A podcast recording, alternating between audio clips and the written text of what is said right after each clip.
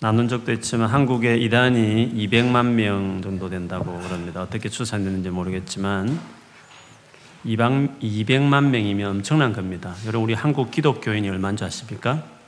뭐 한때 천만 명이라 말도 했지만 한 800만 명 정도 됩니다. 그렇게 보면 우리 기독교의 한 4분의 1 정도의 숫자가 이단이라는 것이기 때문에 엄청난 것이죠.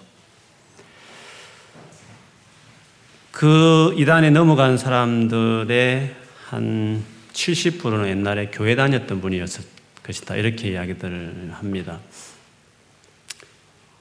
그 많은 이단으로 넘어간 분들이 어떻게 갔을까? 그 이단이라고 할 때는 그렇습니다. 이단이라는 것은 그 성경을 똑같이 가지고 이야기, 우리 한국의 이단은 성경을 가지고 말합니다. 성경을 가르칩니다. 뭐 체험 뭐 이런 것으로 이단이 된 게 아니라 성경 가지고 해가지고 이단이 되고 그렇게 넘어가는 것입니다. 그런데 그래서 어떤 지식적입니다. 이단은 어떻게 보면 지식, 지식적이고 교리적인 이단이 많죠. 근데 이단의 결론을 이제 예수님 외에 예수님 외에 다른 구원이 있다고 말하는 거죠. 결론적으로 그쪽으로 가면 이단이 되는 거죠. 뭐 하나님의 교회 같은 경우에는 옛날엔 안산홍이라는 어, 그 사람을 하나님으로 믿었습니다. 근데 안산홍이 그 밥 먹다가 얹혀서 죽었거든요. 그런데 그 부인을 장길자 씨라고 이제 그 부인을 이제 하나님이라 믿는 거죠. 어머니 하나님으로 바뀌었죠. 근데 그게 아주 교모하죠. 왜냐하면 성경에 보면 어머니 이런 말이 많이 나오거든요. 갈라디아서 같은 데 보면 예루살렘 어머니 뭐 하갈 비교하면서 어머니란 말이 나오거든요. 그런 것들을 다 이렇게 교묘하게 해석을 해서 뭐 계시록도 나오잖아요. 성령과 신부가 가라사대 신부 여자 나오잖아요. 교회를 말하는데 어쨌든 다 꼬아서 이제 하나님이 어머니 될 수 있다. 장길자 씨를 이제 결국 장길자 씨를 믿어야 된다고 이제 결론적으로 이야기하는 거죠. 우리 요즘 유행하는 이제 이만 신천지는 결국 음, 이만희를 믿으라고 말하지 않아요. 신천지는 이만희가 하는 그 말을 통해서만 구원이 있다고 하는 것이죠. 결론적으로 보면 이만희가 그냥 구원을 지고 있는 것이니까 어, 결국 이만희를 신봉하게 되는 꼴은 대거는 맞아요. 이만희에게 삼일체가 다 임해 있으니까 하나님도 있으시고 예수도 예수 영도 임해 있고 성령도 본인이 보여서라고 말을 하니까 결국 이제 본인이 하나님이 되는 꼴인데 그러면 그 아무리 성경을 꼬고 비꼬고 이렇게 해도 결론을 가면 이제 장길자라는 여자를 믿어야 되고 이만이라는 그 사람 입에 나오는 말을 통해서 이제 구원을 받는다는 결론이 나오게 되는 거죠. 그럼 예수님을 안 믿나? 성경을 가지고 있는데 예수님도 믿죠. 근데 그 예수는 다 엑스트라야, 엑스트라.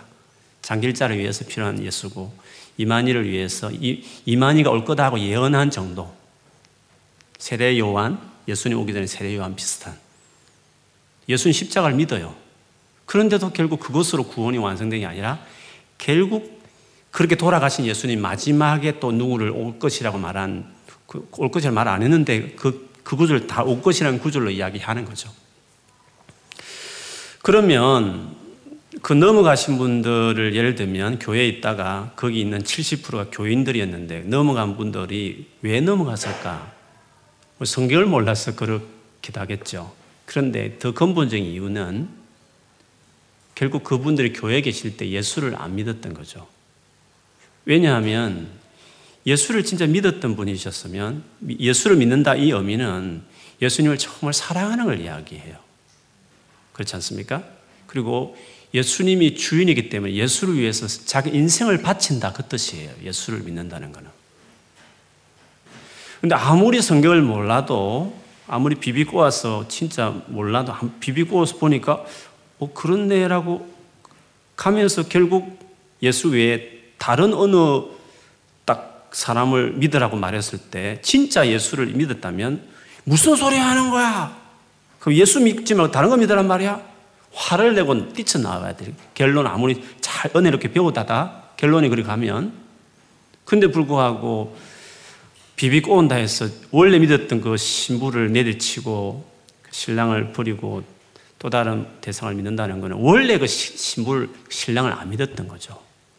진짜 사랑했으면 그렇게 바뀔 수가 없는 거죠. 어, 그래서 이번 수련회 예수님을 제대로 알자고 이제 주제 정한 이유도 뭐 기초를 다시 다졌다는 게 아니라 어, 정말 중요한데 모르고 있다는 것 점에서 다루려고 하는 거죠. 뭐 제가 이단을 설명할 의도는 없고요.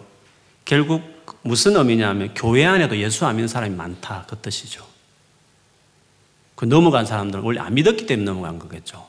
진짜 예수님을 사랑하고 예수님의 인생을 바치겠다는 그런 믿음이 진짜 있었으면 그 예수를 버리고 이 한 개인을 추종하라고 말하는 말에 어떻게 따라갈 수 있느냐 말이죠. 아무리 성경을 풀었지만, 아무리 성경 가지고 꼬았지만, 다른 것도 아니고 예수 외에 다른 구원이 있다고 말하는 말을 어떻게 넘어갈 수 있느냐 말이에요. 아무리 세뇌를 해도. 그 말은 예전에 그 예수 믿는다는 것은 그냥 풍물로 믿었던 거죠. 예수님 십자 돌아가셨어. 예수 믿으면 천국 갈 수 있어. 예수님 하나님 아들이었대. 뭐 그런 식으로 그냥 풍물로 알고 있는 거죠. 근데 성경을 가지고 쪼개 쪼개 해가지고 결국 다른 걸 말해보니까 예수를 버릴 수 있다. 그렇게 쉽게 버려지는 예수? 쉽게 예수님 외에 다른 구원을 붙들 수 있다게 됐다는 것은 원래부터 그렇게 굳게 안 붙었던 거죠. 그냥 어수룩하게 알고 있었던 것이었다는 거죠. 그렇게 넘어가는 사람들을 보면 아, 교회 안에 원래 안 믿던 사람들이 그렇게 많았구나. 지금에 와서 막 열심히 가르쳐 보자고 하는데 지금이라도 이렇게 어, 조심하니까 덜 넘어가지. 뭐 조심한다 해도 한 해 한 몇만 명 신천이 넘어가니까 매년 2만 명이 넘어가니까 매년 전국적으로 기독교인들이 그게 아무리 그렇게 한다 하더라도 어떻게 예수를 안 믿는 교인들이 많다는 거죠. 교회 안에. 예수님 누구신지 모르는 분들이 많이 있다는 거죠. 어, 떻게 보면 그 사람들은 그 사람들은 예수를 안 믿었던 분인데 이제 믿었으면 넘어갈 리가 없죠. 아무리 아닌데 말도 안 되지 이렇게 하고 나와야 되잖아요. 중간에 아무리 몇 개를 공부해도 그렇지만 그렇게 초계같이 예수를 버리고 예수를 악세사리 정도밖에 안 되는 그리고 교주가 크게 드러나는 그것을 신봉한다는 것은 원래부터 예수가 자기에게는 작았던 거죠. 그렇게 쉽게 버릴 수 있는 존재였다는 거죠. 처음부터. 그렇게 본다면 우리 교회 안에도 음, 사실은 예수를 믿지 않고 다르게 말하면 구원받지 못한 채 자기 구원이 정확하지 않음에도 그렇게 다닐 수 있다라는 것을 단편적으로 보여줄 수 있는 예다. 그렇게 생각이 듭니다. 사실 오늘 본문을 봐도 절대까지 자기는 하나님 백성이라고 생각했지만 예수님은 그렇지 않다 하고 하신 말씀이 오늘 나옵니다. 음식을 먹는 중에 한 사람이 예수님 말씀을 듣고 이르되 하나님 나라에서 떡을 먹는 자는 복되도다 이렇게 말을 했습니다. 이 상황은 우리 앞에서 쭉 내용을 보면 여러분 지난주 생각하시면 기억하시겠지만 예수님이 안식일 날 오전에 우리 시고 나면 해당에서 예배드리고 오후에 보통 식사로 교제해요. 교제하는데 이 바리새인의 지도자가 바리새인들 중에 지도자가 예수님을 자기 집에 초청했죠. 여전히 안식일이죠. 안식일이 오후였죠. 근데 그 바리새인의 집에 가서 예수님이 병자를 고치잖아요. 몸이 퉁퉁 붓는 수종병 병자를 고쳐요. 안식일에 병 고치면 안 된다고 생각하는 그 바리새인들이 그렇게 믿고 있는 바리새인의 그 지도자 집에 가서 예수님은 원래 하던 대로 그 병을 고쳤죠. 그 이후에 예수님이 이제 그들 상대해서 이제 나무라고 진리를 가르치고 저들의 너희들 진정한 정체에 대해서 예수님이 이제 지적하기 시작하죠. 거기 초청받았던 모든 사람들, 대부분은 바리새인들이었겠죠. 서기관들. 그들을 말하기를 너희들이 구원받는 백성이라고 말하지만 우습다. 너희들은 서로 더 인기 있는 주인하고 가까운 좌석에 앉으려고 서로 이렇게 텐션 있지 않냐. 생명 없는 종교는 그렇지. 그게 그렇게 중요하지 않은데 그걸 중요하게 생각하는 너희들은 원래 하나님의 생명이 없기 때문에 그렇게 하는 거야. 그렇게 하면서 손님들끼리 이렇게 막 서로 좋은 자리 차지하려고 하는 그것을 예수님이 칭찬하셨고 그 다음에 이어서 그런 여러 손님을 초대한 그 지도자 바리새인 지도자를 향해서도 너도 별 다를 거 없어. 너도 네 이름을 이렇게 어, 명예롭게 할 수 있는 손님들만 사실 불렀지 않냐. 너도 똑같아. 이렇게 하시면서 사실 손님을 초대하려고 한다면 전혀 다시 리페이 할 수 없는, 다시, 다시 초, 갚아줄 수 없는 그런 가난한 사람들, 병든 사람들, 어, 몸이 불편한 분들, 장애인들을 초청해 하는 게 더 복이 있는 거야. 그렇게 이야기를 주님이 말씀하셨어요. 이렇게 어, 복이 있다고 말하니까 그 말을 다 이어서 이 사람이 말하기를 그렇죠. 복 있는 사람 생각해 보면 예수님 천국에 들어가는 사람 아니겠어요? 천국에서 그 하나님 앞에서 같이 잔치 벌이면서 음식 먹는 그 사람들이 진짜 복 있는 사람이겠죠. 라고 이 사람이 이제 그 말을 바로 받았어요. 이렇게 대답을 그 자리에서 그 음식 석상에서 한 거죠. 이 말을 할 때 의도는 그런 거죠. 자기와 여기 앉아 있는 모든 바리새인들은 다 구원받는다. 하나님 백성이 아니지 않 백성이지 않습니까? 라는 의미로서 그 말을 한 거죠. 당연히 우리는 하나님 나라에 들어갈 잔치에 들어갈 사람들이다. 그런 의미로 우리 복 있는 사람들 이렇게 말을 한 거였죠. 그런데 예수님이 결국 이 비유를 들어서 말씀하신 결론은 너희들 아무도 구원 못 받아. 그렇게 예수님이 이 비유를 통해서 설명을 하시는 거였다는 거죠. 그러면 예수님께서 왜 이들은 구원을 못 받는다고 말을 하셨는가? 비유적으로 보면 초청받았는데 거절한 사람이 바리새인들 염두에 두고 예수님 하신 말씀이거든요. 그리고 그 대신해서 종들로 하여금 그 자리를 채우라 했던 사람들이 누구였는지를 보시면 21절에 보면 가난한 자들과 몸 불편한 자들과 명인들과 저는 자들을 데려오라 했는데 이들이 누구냐면 바로 13절에 보면 잔치를 베풀거든 차라리 가난한 자들과 몸 불편한 자들과 저는 자들과 명인들을 청하라 했기 때문에 예수님 앞에 언급했던 똑같은 대상들이거든요. 결국 원래 청함받았던 사람들은 바리새인들을 말하는 거예요. 너희들은 어떤 식으로 하나님 나라를 거절했기 때문에 들어갈 수 없게 됐고 대신 다른 사람들 이런 사람들을 초청하게 이 사람들이 천국에 들어간다는 거죠. 그리고 그 다음에 언급한 사람들 보면 그래도 자리가 모자란다는 게 23절에 보니까 길과 산 울타리가로 나가 이 의미는 지금 예루살렘을 덮어서나 예루살렘 저 밖에 외곽에 사는 사람들을 이야기해요. 이 사람들은 이방인들을 상징해요.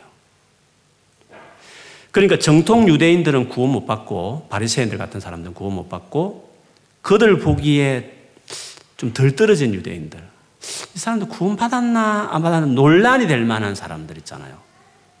유대인들 보기에 유대인들 안에서도 무시하는 유대인들 그랬는데 주님은 그들이 도리어 구원받고 그리고 아예 구원 백성을 취급하지 않을 때 이방인들이 구원을 받을 수는 있어도 너희들은 구원을 못 받는 것이다. 사실 그 비유를 주님 이 비유를 드신 목적은 그렇게 구원받았다고 복 있다고 생각하는 그들을 향해서 예수님이 사실은 그렇지 않다는 것을 이야기하시는 것이었어요. 그러면 왜 이들은 구원을 못 받았을까? 그리고 구원이라는 것은 어떻게 이루어지는 것인가? 오늘 예수님의 말씀을 통해서 그거를 좀 보려고 해요. 어떤 한 사람이 큰 잔치를 어, 준비해서 많은 사람을 초청했습니다. 물론 이 잔치는 하나님 나라를 이야기하겠죠. 그리고 이 잔치를 초청한 사람은 당연히 이제 하나님을 이야기하겠죠. 잔치를 큰 잔치를 베풀었어요. 이 말은 하나님 나라가 그만큼 풍성하다는 걸 모든 걸 다 가지고 있다는 하나님 나라의 그 풍성함을 큰 잔치로 우리가 생각할 수 있고 그리고 많은 사람을 청했다는 것은 이 하나님 나라가 많은 사람이 열려 있다. 많은 사람에게 다 오픈되어 있는 나라다. 그리고 하나님이 다 준비했기 때문에 이거는 그저 누구나 다 들어갈 수 있는 하나님 나라. 누구나 선물로 들어갈 수 있는 나라라는 것을 오늘 이 잔치의 어떤 상황을 통해서 볼 수 있습니다. 그래서 이제 주인이 모든 걸 다 준비해 놓고 그리고 원래 오겠다고 청했던 오겠다고 약속했던 사람들이 있었는데 그런 사람들을 다시 재차 이제 잔치 당일이 되었을 때 정도를 보내어서 모든 것이 다 준비되었으니까 다 주인이 다 마련했으니까 이제 오십시오라고 했을 때 여기 보면 일제히 그 초청받은 사람들이 다 거절했다 했습니다.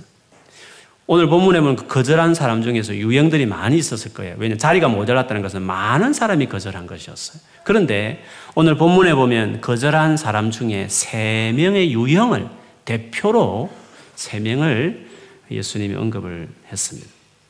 18절에 보면 다 일치하게 사양하는데 한 사람은 이르되 나는 밭을 샀음에 아무래도 나가 보아야겠다. 나를 좀 이해해 달라. 이렇게.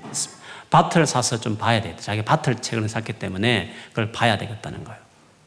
그 다음에 두 번째 사람은 소 다섯 결이. 이 결이라는 것은 두 마리 소를 이렇게 뭐죠? 멍에를 매는 그거를 이야기하기. 다섯 결에는 열 마리의 소를 말해요.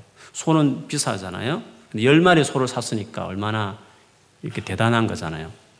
그리고 소를 샀으니까 이제 밭을 잘 가는지 테스트를 시험을 해봐야 되기 때문에 지금 그것 때문에 나가야 되겠다. 그래서 못 가니까 죄송 미안하다고 그렇게 했어요. 세 번째 또 유행의 사람은 20절에 장가 들었으니 그러므로 가지 못하겠다. 지금 장가했고 사랑하는 그 아내와 같이 지금 시간을 보내야 되기 때문에 너무 이 귀한 이 재밌고 좋은 시간에 즐거운 시간에 내가 그 잔치를 못 가겠다. 이렇게 이야기했다는 거죠. 세 가지를 보면, 세 가지 이유를 들어보면, 어, 나름대로 뭐 중요한 일들이죠. 밭을 또 사고, 또 소 열 마리도 사고, 또 결혼을 해서 새로운 아내와 지금 어, 새로운 살림을 시작했으니까 얼마나 이 개인을 봤을 때는 중요한 일이고 그 본인을 발, 본인을 봤을 때 너무너무 좋은 일이라고 말할 수 있는 거죠. 그렇지만 아무리 그래도 이, 와, 이 잔치를 이 주인이 준비한 이 주인의 이 잔치를 거절할 만한 거절할 만한 그런 절박한 이유는 아니에요. 예를 들면 밭을 이미 샀잖아요. 샀고 뭐 살 때 그냥 샀겠어요. 뭐 좀 살펴봤지 않겠어요? 그냥 아무 생각 없이 사지는 않았을 거란 말이죠. 그리고 소 10마리를 샀잖아요. 이미 샀고, 뭐 테스트는 안 해볼 수도 있어요. 당시로 보면 뭐 사고 나서 한다고 하는 경우, 자세히 한다는 경우도 있다니까. 그래도 그냥 사지 않았고 그냥 생각하고 샀을 거라는 거죠. 그리고 장가들에서 물론 뭐 신혼의 기쁨도 있겠지만 그래도 이 잔치라는 게 어떻게 좀 추진된 건데 하루 정도 빼고 갈 수도 있는 부분이라는 거죠. 그런데 불구하고 왜 이들은 안 갔을까? 자기 하고 싶은 게 있다는 거죠. 자기 하고 싶은 게. 이 주인이 이거 잔치를 얼마나 준비했는가 그것보다는 그냥 자기 땡기는 게 있다는 거죠. 난 이것을 하고 싶다는 거죠. 나는 이게 너무 내게 지금 중요한 일이니까. 밭을 샀단 말이에요, 지금. 소를 지금 열 마리나 샀다는 거죠. 지금 내가 결혼했단 말이에요. 그냥 자기가 보기에 자기가 그냥 하고 싶은 게 있는 거야. 자기가 하고 싶은 게. 그래서 그 이 주인이 어떻게 했는지 그것보다는 그냥 자기 하고 싶은 쪽을 하고 싶다는 거죠. 그게 더 우선이었다는 거죠. 만일에 뭐 밭을 안 샀다든지 뭐 소를 안 샀다든지 결혼 안 했다면 당연히 갔었겠죠. 근데 상황이 이렇게 되다 보니까 상황이 아무리 그래도 사실 잔치에 가야 될 일인데도 불구하고 그냥 지금 이 상황에서는 자기 것이 지금 중요하고 거기 너무 좋기 때문에 그냥 그거 하고 싶다는 거죠. 그러므로 이 사람이, 이 사람들이 거절한 이유는 정말 절박해서 거절한 게 아니라 자기가 그냥 가기 싫고 자기가 지금 하고 싶은 당장 그 땡기는 쪽으로 그냥 그 약속했다가 일 생기면 캔슬 많이 하는 애들 있잖아요. 약속해놓고 번번이 어기는 애들. 다 익스큐즈에 무슨 이유 다 있다 그래요. 그냥 솔직히 말하면 지가 하고 싶은 그냥 하는 거지. 항상 어떻게 그렇게 애써 그렇게 항상 그렇게 다 자기 하고 싶은 대로 하겠다는 거예요. 자기 입장이 자기가 더 강, 자기 입장이 더 생각이 있는 것이거든요. 이 사람이 이 사람들이 만일에 이 잔치를 준비한 이걸 생각해 보면 이거는 정말 이렇게 거절할 수 있는 부분이 아니에요. 왜냐하면 한번 생각을 해보세요. 이 잔치를 생각해 보면 이건 혼인 잔치였던 것 같아요. 뭐 다른 복음서 비교해 보면 혼인 잔치였고 그리고 얼마나 이 주인이 심혈을 기울여서 많은 생각을 했겠어요. 혼인 잔치를 위해서. 그리고 당시에는 손님을 청할 때 아, 아, 아, 이장님입니다. 누구 집에 어, 결혼하니까 시간 되는 분은 아무나 오세요. 이렇게 방송해가지고 아무나 오는 게 아니에요. 당시에는 잔치는 다 어포인먼트를 해야 되고 딱 손님을 이렇게 카드 그 초청장 보낸 사람 오게 되어 있는 거예요. 그, 그래서 누구를 초청해야지 아마 이 주인은 생각을 많이 했을 거예요. 자기 집안의 이미지도 있고, 당시에 잔치가 이미지가 있는 이미지잖아요. 생각하고 했어. 그래서 미리 물어보고 오겠다 해서 다 그렇게 오겠다라고 이미 다 컨펌한 상태에서 지금 했고, 그리고 그것을 위해서 시간을 쭉 가지고 준비도 하고, 많은 돈을 들여서 사실은 이렇게 재정을 들여서 음식이라든지 이런 걸 다 준비했을 거란 말이죠. 그래서 당일날 이제 다 준비되었으니 오소서라고 했는데 이렇게 탁 자기 뭔가 뭐 하고 싶은 그거 있어서 그냥 그냥 그 약속을 어겼을 때 얼마나 이거는 주인에 대한 말할 수 없는 모욕이라는 거죠. 정말 하지 말아야 될 일인데 그렇게 했다는 거죠. 그래서 주인이 화가 났다 그랬잖아요. 마태복음 보면 이게 임금으로 나오는데 그들 다 싹 죽여버렸다 그랬어. 전멸시켰다 그랬어. 가서 군대를 때리고 가지고 이런 무리한 것들이 날죠. 그리고 당시의 이 분위기를 본다면 이 비유를 들을 때 듣는 사람도 그 못된 것들 이렇게 생각했어요. 왜냐하면 손님 했는데 그걸 응하지 않는 것은 그 당시에 정말 모욕적인 것으로 통해, 통하는 그 당시 컬처상은 더더욱 그랬을 것이에요. 결국 이들은 그 주인이 얼마나 중요하게 또 얼마나 많은 것을 대가를 지불하면서 이 일을 준비했는가에 대해서 전혀 생각하지 않고 거기에 대해 깊은 생각 없이 그 주인의 마음이나 심정이나 그것을 생각하지 않고 그냥 자기 지금 하고 싶은 거, 지금 당장 뭘 얻었으니까 그쪽으로 갔다 하는 것이죠. 우리가 진실로 예수를 믿지 않고 교회를 나, 나오지만 진짜 그 예수를 안 믿고 그 예수를 버리라고 그렇게 교모하게 말하면 그냥 싹 넘어간다고 했던 그, 그안 믿었던 많은 사람들이 경우에는 이 구원이 이 하나님 나라가 내게 어떻게 주어졌는지에 대해서 하나님의 심정과 입장을 전혀 생각하지 않는 것이거든요. 여러분, 이 구원이라는 게 얼마나 우리에게 주어지기까지 하나님 편에서 얼마나 많은 심혈을 기울는지를 우리가 생각을 해야 돼요. 우리의 구원은 창세전부터 계획했다 그랬어요. 창세전 이제 우리를 하나님 자녀 삼기로 하나님께서 정하셨다 했으니까. 그래서 창세전부터 이 구원을 계획하셨고, 그리고 그 아담과 하와 타락한 이후에 이 구원을 위해서 이스라엘 민족을 만들었잖아요. 아다 아브람 불러가지고. 그리고 그 이스라엘 백성들을 유지하기 위해서 하나님 얼마나 고생했는지 몰라요. 이들이 얼마나 격길과 우상을 숭배해서 확 썰어버리려 하다가 참고 참아가면서 끌어서 이렇게 결국 메시아 자기 아들 보낼 때까지 이 민족을 그래도 지켜내잖아요. 그래서 자기 아들을 사람으로 이 땅에 보내셨다. 그리고 사람의 손에 의해서 죄인인 우리 손에 의해서 당신이 대신 십자가인데 죽으셨 피를 돌아가신 거잖아요. 그렇게 생각해 보면 우리의 구원을 위해서 우리를 하나의 나라에 들어오도록 초청을 할 수 있는 다 준비하는 이 일을 위해서 준비를 위해서 하나님이 얼마나 많은 수고와 노력을 했는지 몰라요.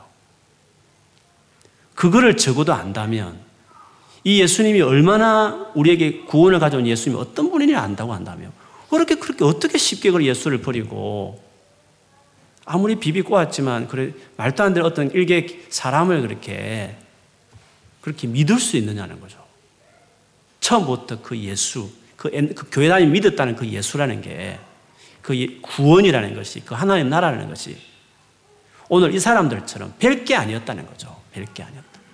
상황 따라서 얼마든지 양해해 주세요라고 할 수 있는 입장이었는데 진짜 사실 그렇게 안 했다는 거죠. 진짜 안 믿었다는 거죠. 진짜 믿었으면 배교한 일이고 믿었는데 그걸 갔으면 배교, 배교한 일이고 초대교회 많은 어떤 히브리스든지 뭐 갈라디아스든지 배교를 경고했던 것처럼 그런 일이었겠죠.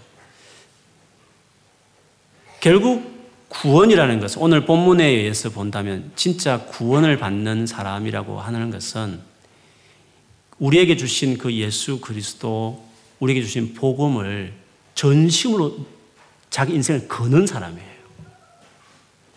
상황 따라서 이렇게 바꿀 수 있는 부분이 아니에요.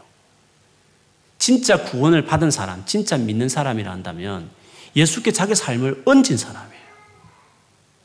전심으로 자기 전 인생을 예수께 건 사람이 그게 그것부터 믿음이 시작된 그게 믿음이 좋은 게 아니라 그게 믿음이 시작이라고 말할 수 있는 거예요. 그래서 예를 들면 예수님의 그 비유가인데 보면 천국은 이와 같으니 하면서 농부가 밭을 너의 집에 밭을 갈다가 쟁기에 소리가 덜크덕 걸려서 이 뭐지 돌인가 하고 그 흙을 봤더니 그게 옛날에 옛날 주인이 오래 전에 뭐 전쟁통이든지 피난이든지 그 아무도 모르게 자기 밭에다가 이제 보물을 검은 보석을 숨겨놨는데 뭐 오랜 세월 하다 보니까 주인도 죽여버리고 죽어버리고 아무도 모르고 그냥 사실 그렇게 끝날 일인데 그거 쟁기를 하다가 이게 밑에 이게 보화를 그 숨겨진 그 보화를 이제 발견하게 된 거죠. 그래서 그 농부가 어떻게 됐습니까? 빨리 덮어버리고 아무것도 모르는 것처럼 해놓고 자기 밭이 아니었으니까 덮어버리고 어험하고 나가가지고 자기 재산 다싹다 팔아가지고 있는 거 다 팔아가지고 없으면 빌려서 해가지고 그냥 그 밭을 샀다 그랬다는 거죠. 그 의미는 천국은 그렇게 해야 된다는 거예요. 그런 사람이 천국을 얻는다는 거죠. 천국은 그 부활을 발견하는지 값진 것을 알아야 되고 값지다는 것을 뭐로 보여주냐면 그게 진짜 값지다고 알았다고 한다면 영안에서는 포기하지 않고 뭐 비비고 온다고 성경 비비고 온다고 예수를 믿다 갑자기 그렇게 하나? 그게 원래부터 그 예수를 어수로 그냥 진짜 그 예수로 본 게 아니라 그냥 자기가 생각하는 그런 예수로 본 거였겠죠. 보화같이 보화다. 세상 이런 보화가 있나? 모든 걸 다 내가 다 팔아서라도 살만한 보화다. 할 만큼 돼야 되는 거거든요. 그래서 그 팔 때 아유 아까워 희생이니 대가니 이런 말을 주님을 위해서 우리가 말은 해요. 주를 위해서 우리 희생하십시다. 뭐 대가를 지불하 이런 말 하지만 사실은 곰곰이 생각하면 대가 지불도 안 해요. 그거는. 그 농부가 밭을 사지. 아 이거 힘든 일인데 어떡하지? 대가를 지불해. 내가 이 대가를 지불해야 돼. 희생을 해야 돼. 그렇게 하는 사람이 있어요. 그 옛날에 그 아프리카의 시티 스터드라는 그 유명한 그 선교사 하나 주를 위해서 희생이라는 말을 쓰지 마라 그랬어요. 영원한 것을 얻기 위해서 일시적인 것을 버리는 것은 희생이 아니라고 말했어요. 그래서 그 어떻게 하든 농부는 그것을 빨리 사고 싶은 마음, 하고 싶어서 열망해서 한 것이지 그걸 사기 위해서 내려놓고 버리고 포기하는 이런 것들이 그것들이 희생이고 그런 게 아니었다는 거죠. 전부가 될 만큼 되어야 모든 걸 내 인생을 다 던질 만큼 되어야 그게 진짜 그게 진짜라는 그게 천국은 마치 그와 같다고 예수님께서 이야기를 하셨어요. 어, 그렇기 때문에 진짜 예수님께 자기 삶을 다 얹었느냐 하는 것은 우리 잘 체크해 봐야 되는데 예수님은 그것을 그 씨 뿌린 농부의 비유로 설명을 하셨어요. 씨를 뿌렸는데 길가에 뿌려서 새가 와서 먹어버렸다 했어. 그것은 말씀을 전했는데 처음부터 딱 거절하는 사람이라고 말했어. 뭐 그거는 아, 안 믿는 사람이구나. 예, 구원받지 못할 사람이지. 이렇게 생각할 수 있죠. 두 번째 사람은 씨를 뿌렸는데 흙이 별로 없는 돌이 많은 곳에 딱 뿌렸는데 처음에는 막 싹을 이렇게 텄잖아요. 근데 햇빛이 팔레스타인 동쪽에서 오는 뜨거운 바람이 왔을 때 거기 말라서 그냥 이내 죽었다 그랬어요. 이런 사람은 어떤 사람이냐? 말씀을 받을 때 기뻤다 그랬어요. 은혜스러워. 이렇게 흘리고, 스님 살아계셔. 이렇게 하면서 은혜스럽게 은혜도 받았다는 거죠. 근데 그 말씀 때문에 어떤 어려움이 생길 때, 어려움이 생길 때 믿음을 버리는 사람이었다는 거죠. 그래서 우리가 1차 테스트는 핍박이 왔을 때 이제 테스트가 나오는 거죠. 그래서 아마 말세 때 배교가 막 일어나는데 아마 핍, 한 핍박이 확 몰아칠 때, 교회 몰아칠 때, 그때 이제 버리는 사람들이 많을 거야. 그거는 원래 안 믿었던 사람이죠. 다 떨어질 사람들이거든요. 한번 핍박을 당해봐야 진짜인지 안 한지를 알 수 있는 거예요. 뭐 핍박이라는 것이 뭐 거대한 게 아니라 뭐 어쨌든 불이익을 당하는 거죠. 예수님 때문에 불이익을 당한 어떤 상황이 있을 때 그때 이제 그게 나오는 거죠. 진짜인지 아닌지 진짜 구원받은 사람이 안 받은 사람인지 보여지는 것이죠. 핍박 앞에 믿음을 버리는 거는 그건 진짜 아니죠. 진짜 믿음은 그냥 생명을 거는 거거든요. 근데 조금 손해 본다 해서 초기같이 믿음을 버린다. 그거는 그 믿음이 진짜가 되기 전에 아직 진짜가 될 가능성이 있을지 모르겠지만 아직은 진짜 믿음이라 볼 수 있는 건 아니죠. 외적인 어려움이. 그 다음에 세 번째 바튼. 그 잡초가 많은 우리로 한다면 막 가시떨기가 많은 거기에 씨가 뿌렸는데 줄기까지 뻗었어요. 결정적 꽃을 못 피우고 열매를 못 맺었을 뿐이지만 그 사람도 안 믿는 사람의 유형이잖아요. 근데 그 가시 같은 역할을 한 것이 돈의 욕심, 그리고 수많은 염려, 그리고 세상의 즐거움, 이런 것들이 딱 막아가지고 결정적으로 예수를 못 믿겠다. 아마 교인들 가운데 이런 교회 사람 사람 이런 사람도 있겠죠. 어떻게 보면 핍박 안 받는 자본주의 사회에는 돌짝바 같은 사람도 있을 것이고 가시떨기 같은 사람이 유형도 있을 거예요. 근데 결정적으로 고난이 한번 외적인 고난이 오면 돌짝박 같은 사람은 확 예수를 버릴 아예 그냥 갈 것이고 아니면 이런 자본주의 사회에서 돈을 중요하게 생각하고 막 걱정을 많이 하고 또 막 즐거움을 행복을 추구하는 행복, 응? 건강 이 세상에 어떤 즐거움을 추구하는 그런 것이 익숙한 사람들은 그러면서도 열심히 교회를 다닐 수 있기 때문에 사실 진정한 믿음이 안 드러날 수도 어떻게 보면 이 세 번째 경우가 제일 많이 자기, 자기도 쏟고 주변도 쏟고 그렇게 할 수 있는 것이겠죠. 진짜 믿음은 그렇게 될 수가 없는 거죠. 하나 예수님과 예수님의 뜻이 최우선순위가 안 되는 거죠. 돈, 자기 행복, 그리고 뭔가 자기가 안 챙겨지면 막 걱정이 너무 많은 산더미처럼 많은 거. 자기 인생에 자기가 주인인 채로. 살아가는 어, 그런 점에서 전혀 진정한 구원받은 사람의 그 모습이 없다는 점에서 주님은 그 사람도 열매 맺지 못해. 열매란 것은 구원을 말해요. 거기서 말하는 열매는 구원을 이야기해요. 구원받은 사람은 30배를 맺든지 적게 맺을 수 있지만 100배를 많이 맺을 수 있지만 열매 반드시 맺게 돼 있어요. 믿는 사람은. 그 생명이 어떤 생명인데 열매 안 맺는 생명이 어디 있어요? 예수의 생명이에요. 그렇기 때문에 세 가지 밭은 안 믿는 불신자 유형이고 마지막 네 번째 밭만 그 예수 믿는 구원받은 사람을 이야기하는 거거든요. 그런 점에서도 진짜 하나님의 백성이 누군지를 이야기하는 것입니다. 어, 저는 이런 부분에 대해서 어떤 분들은 믿음의 성숙의 문제로 다뤄야 될 부분 아닙니까? 라고 말할 수도 있을지 모르겠어요.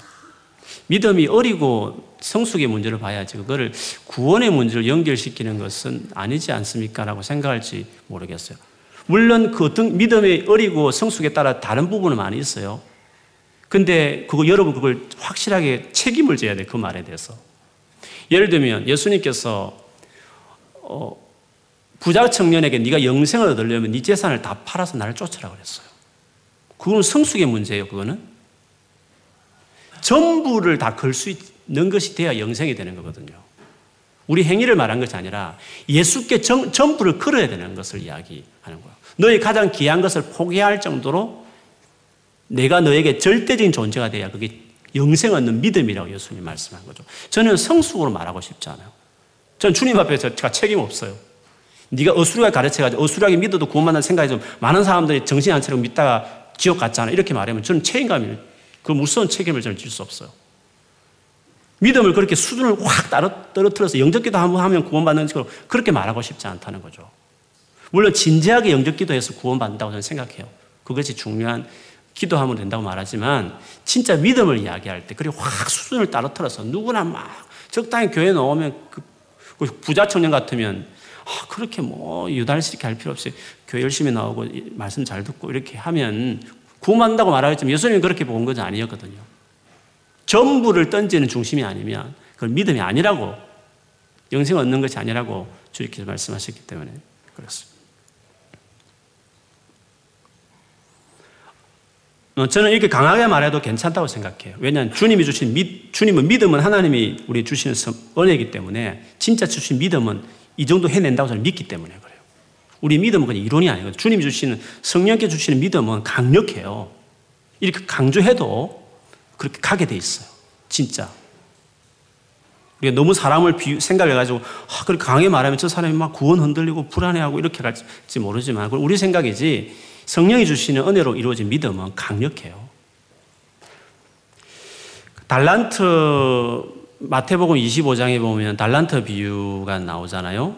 예수께서 그 종말에 대한 말씀을 하시면서 24장에 보면 마지막 때 말하시면서 25장에 달란트 비유, 열처녀 비유, 양과 염소 비유, 마지막 그 종말과 관련된 비유 세 가지 비유를 하셨는데 달란트 비유에 보면 예수님께서 하신 말씀이죠.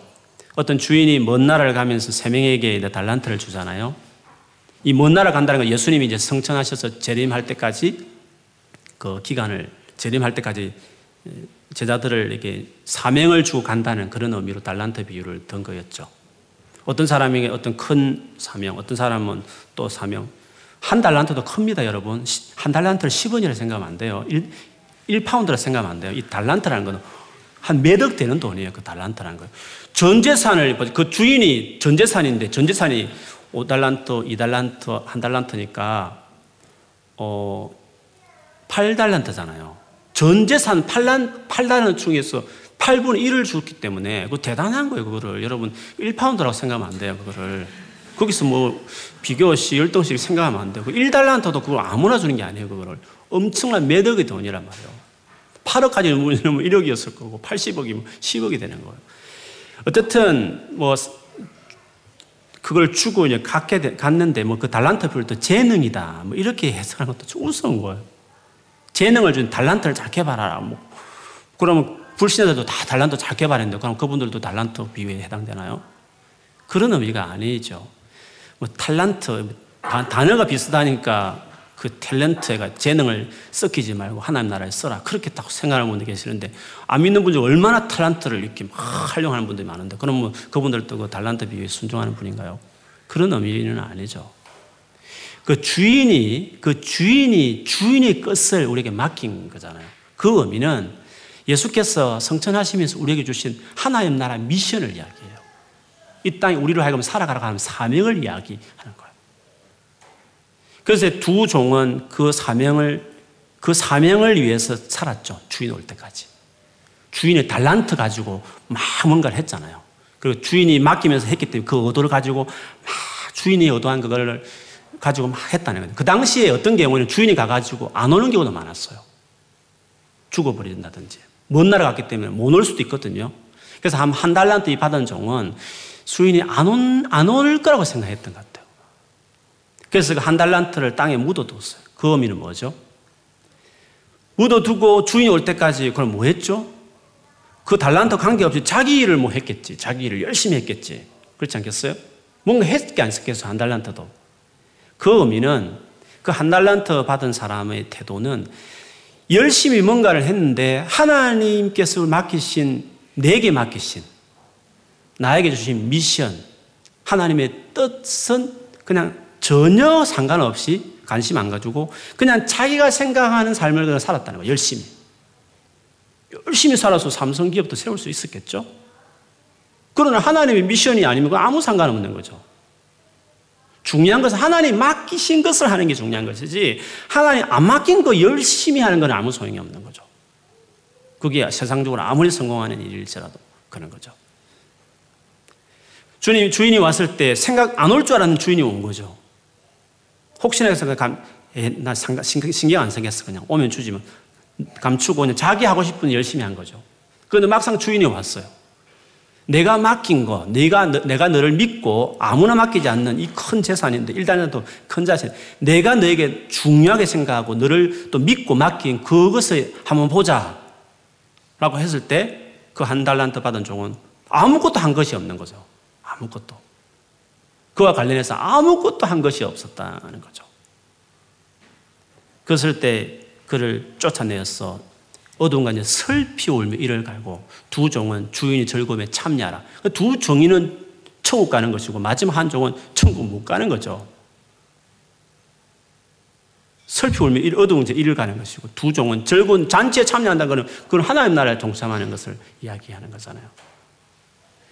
결국 주께서도 그 비유에서도 든 것처럼 우리의 삶을 전부를 다해서 하나님께 삶을 드리고 하나님 우리에게 맡기신 미션에 자기 삶을 드리는 것이 그게 제자라고 주님이 일관되게 복음서 전체에서 우리에게 말씀하신 일이었어요.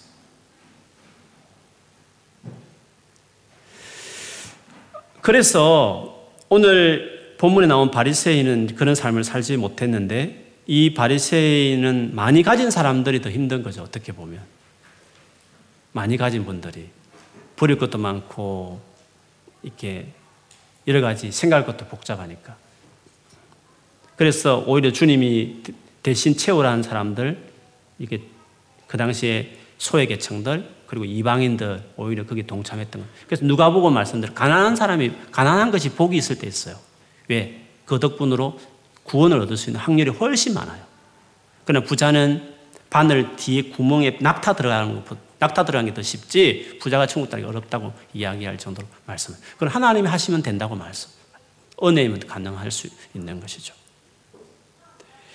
그래서 우리가 진정한 믿음이 뭐냐고 이야기했을 때 성경에서 계속 하고 오늘 본문에도 이야기하듯이 정말 예수 그분께 내 삶을 온전히 드렸냐 그리고 예수님이 내게 맡긴 미션에 내가 내 삶을 정말 살고자 하는 중심인가? 그게 여러분, 뭐 그 정도의 차이는 있겠지만 그게 진실한 동기고 그것이 우리의 가, 장 강한 열망이면 구원받은 분이시죠. 그는 그 생각이 전혀 없다.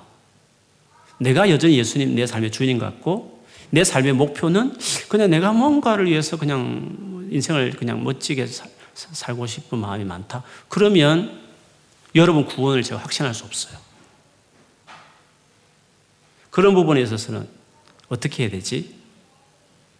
그러면 그거를 고민할, 그거를 힘들어할 게 아니라, 다음 본문에 나오겠지만, 곰곰하게 계산을 해보는 거죠. 진짜 내가 제자 아닌가? 내가 진짜 믿는 사람인가? 그렇게 진지하게 생각하고, 믿음이 뭔가? 그리고 예수를 따르는 사람이 된다는 게 뭔가? 말씀을 듣는 거죠. 아직 구원받았지 못했지만 구원받기 위해서 내가 교회에 나오면서 계속 듣는 거죠. 예수의 말씀을 듣고 구원받는 그 믿는다는 그 믿음이 뭔가? 그 믿는다는 그 믿는 게 뭔가? 교회 나오면 믿는 건가? 영적 기도하면 믿는 건가? 교회 봉사하면 믿는 건가? 예배드리면 믿는 건가? 예수를 믿으라 할때 그 믿는다는 말이 뭔가? 예수께 자기 삶을 얹는 것이고 예수님이 우리에 주셨던 그 뜻에 자기 삶을 그걸 살아가는 게 그게 믿는 거거든요. 근데 그것이 얼마나 진지한지에 대해서는 자기 자신을 자기가 제일 잘 알겠죠. 그렇지 못하면 자신이 없으면 이, 이것을 믿을 것인가 안 믿을 것인가에 대해서 이제 곰곰하게 계산을 해야 되겠죠. 계산하는 시간을 1년을 보낼 수 있어요. 교회 다니면서 계속 예수님이 누구신가? 그 예수를 믿고 따라가는 것이 어떤 삶인가. 곰곰이 계속 또 말씀을 보면서 계속 보는 거죠. 그리고 충분히 이해한다면 그럼 나는 따를 것인가? 아니면 안 따를 것인가? 그거는 여러분이 결정할 일이겠죠. 따르면 구원 얻는 것이고 따르지 않으면 구원 못 받는 것이 되겠죠. 그러나 뭐 수요예배 오신 정도면 제가 수준 낮추고 싶지는 않지만 오신 분들은 그 부분에 진지한 분들이라 저는 생각해요. 그래서 이미 그런 구원을 이런 확신이 있는 분들이면 하나님 앞에 더 삶을 더 나갔어요. 마지막 드렸던 찬양처럼. 다른 은혜 구하지 않고 주님만을 사랑하고 주님을 친구가 되기 원하고 주, 주 자신에게 헌신하고 주님의 뜻에 미션에 헌신하는 사람들. 그것이 믿는 사람들이에요. 그렇게 따라가는 자들을 하나님께서 함께 하시고 또 그런 분들 통해서 주의 뜻을 이루어 가시게 되실 것입니다. 그런 분들이 다 되시기를 주의 이름을 축원합니다.